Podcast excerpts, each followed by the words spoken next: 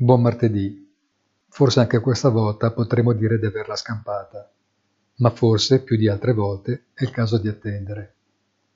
Il salvataggio di Credit Suisse da parte della sua maggiore concorrente diretta, UBS, può essere letta come una buona notizia, per un verso, ma comunque come una capitolazione. Non si tratta di un takeover nato da considerazioni strategiche, ma di un'acquisizione imposta che per quanto generosamente finanziata dalla Confederazione comporterà problemi di digestione non indifferenti. I mercati reagiscono prima in un modo e poi all'opposto per chiudere in abbondante recupero. Ma è un recupero che non può dissipare tutti i dubbi sullo sfondo. Buona giornata e come sempre appuntamento sul sito easy-finance.it.